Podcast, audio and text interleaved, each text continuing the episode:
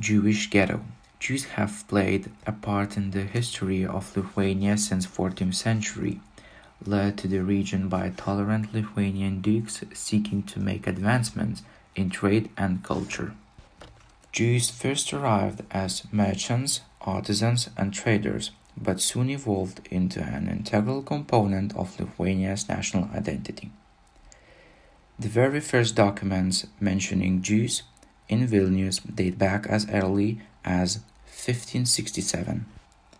At that time, Jews did not have the right to purchase houses in the city, they could only rent them. Jews gained the right to own buildings in Vilnius only in 1593.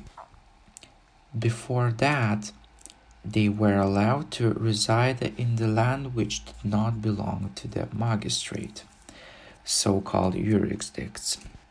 At the end of 16th, beginning of 17th centuries, they were allowed to inhabit Jewish Sventomikolo and Mėsinių streets. The Jewish quarter was formed in the old town.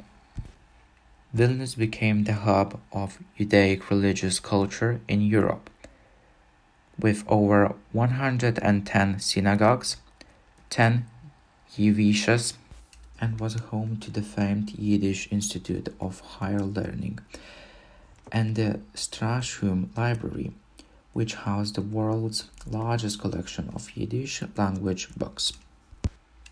The city was known as the Jerusalem of the North. The streets from the west of Didžioji Street to Dominicų and Vokiečių streets were once the thriving heart of Jewish life in Vilnius from medieval times until the Holocaust.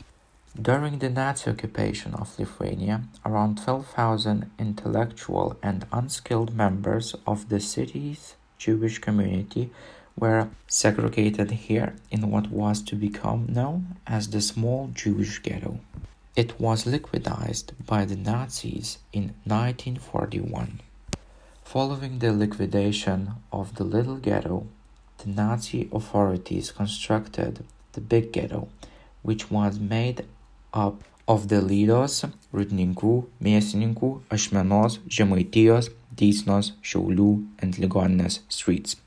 Around 29,000 were imprisoned there and they mostly massacred at Paneriai.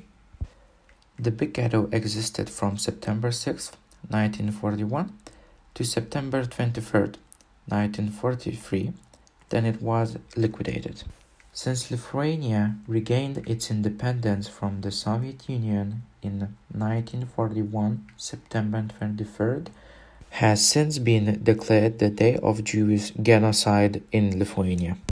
The large ghetto was located between Rūdninkų, Mėsinių, Ašmenos, Žemaitijos, Dysnos, Šiaulių, and Ligoninės streets.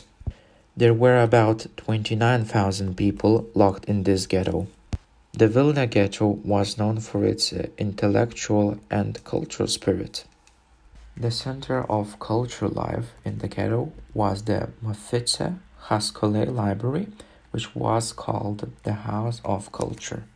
It contained a library holding 45,000 volumes, reading hall, archives, statistical bureau, room of scientific work, museum, book kiosk, post office, and sports ground. The Vilnius Ghetto was well known for its theatrical productions during World War II.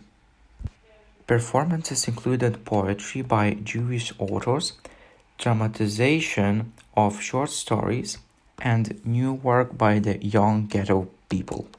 The ghetto theater was a great source of revenue and had a calming effect on the public.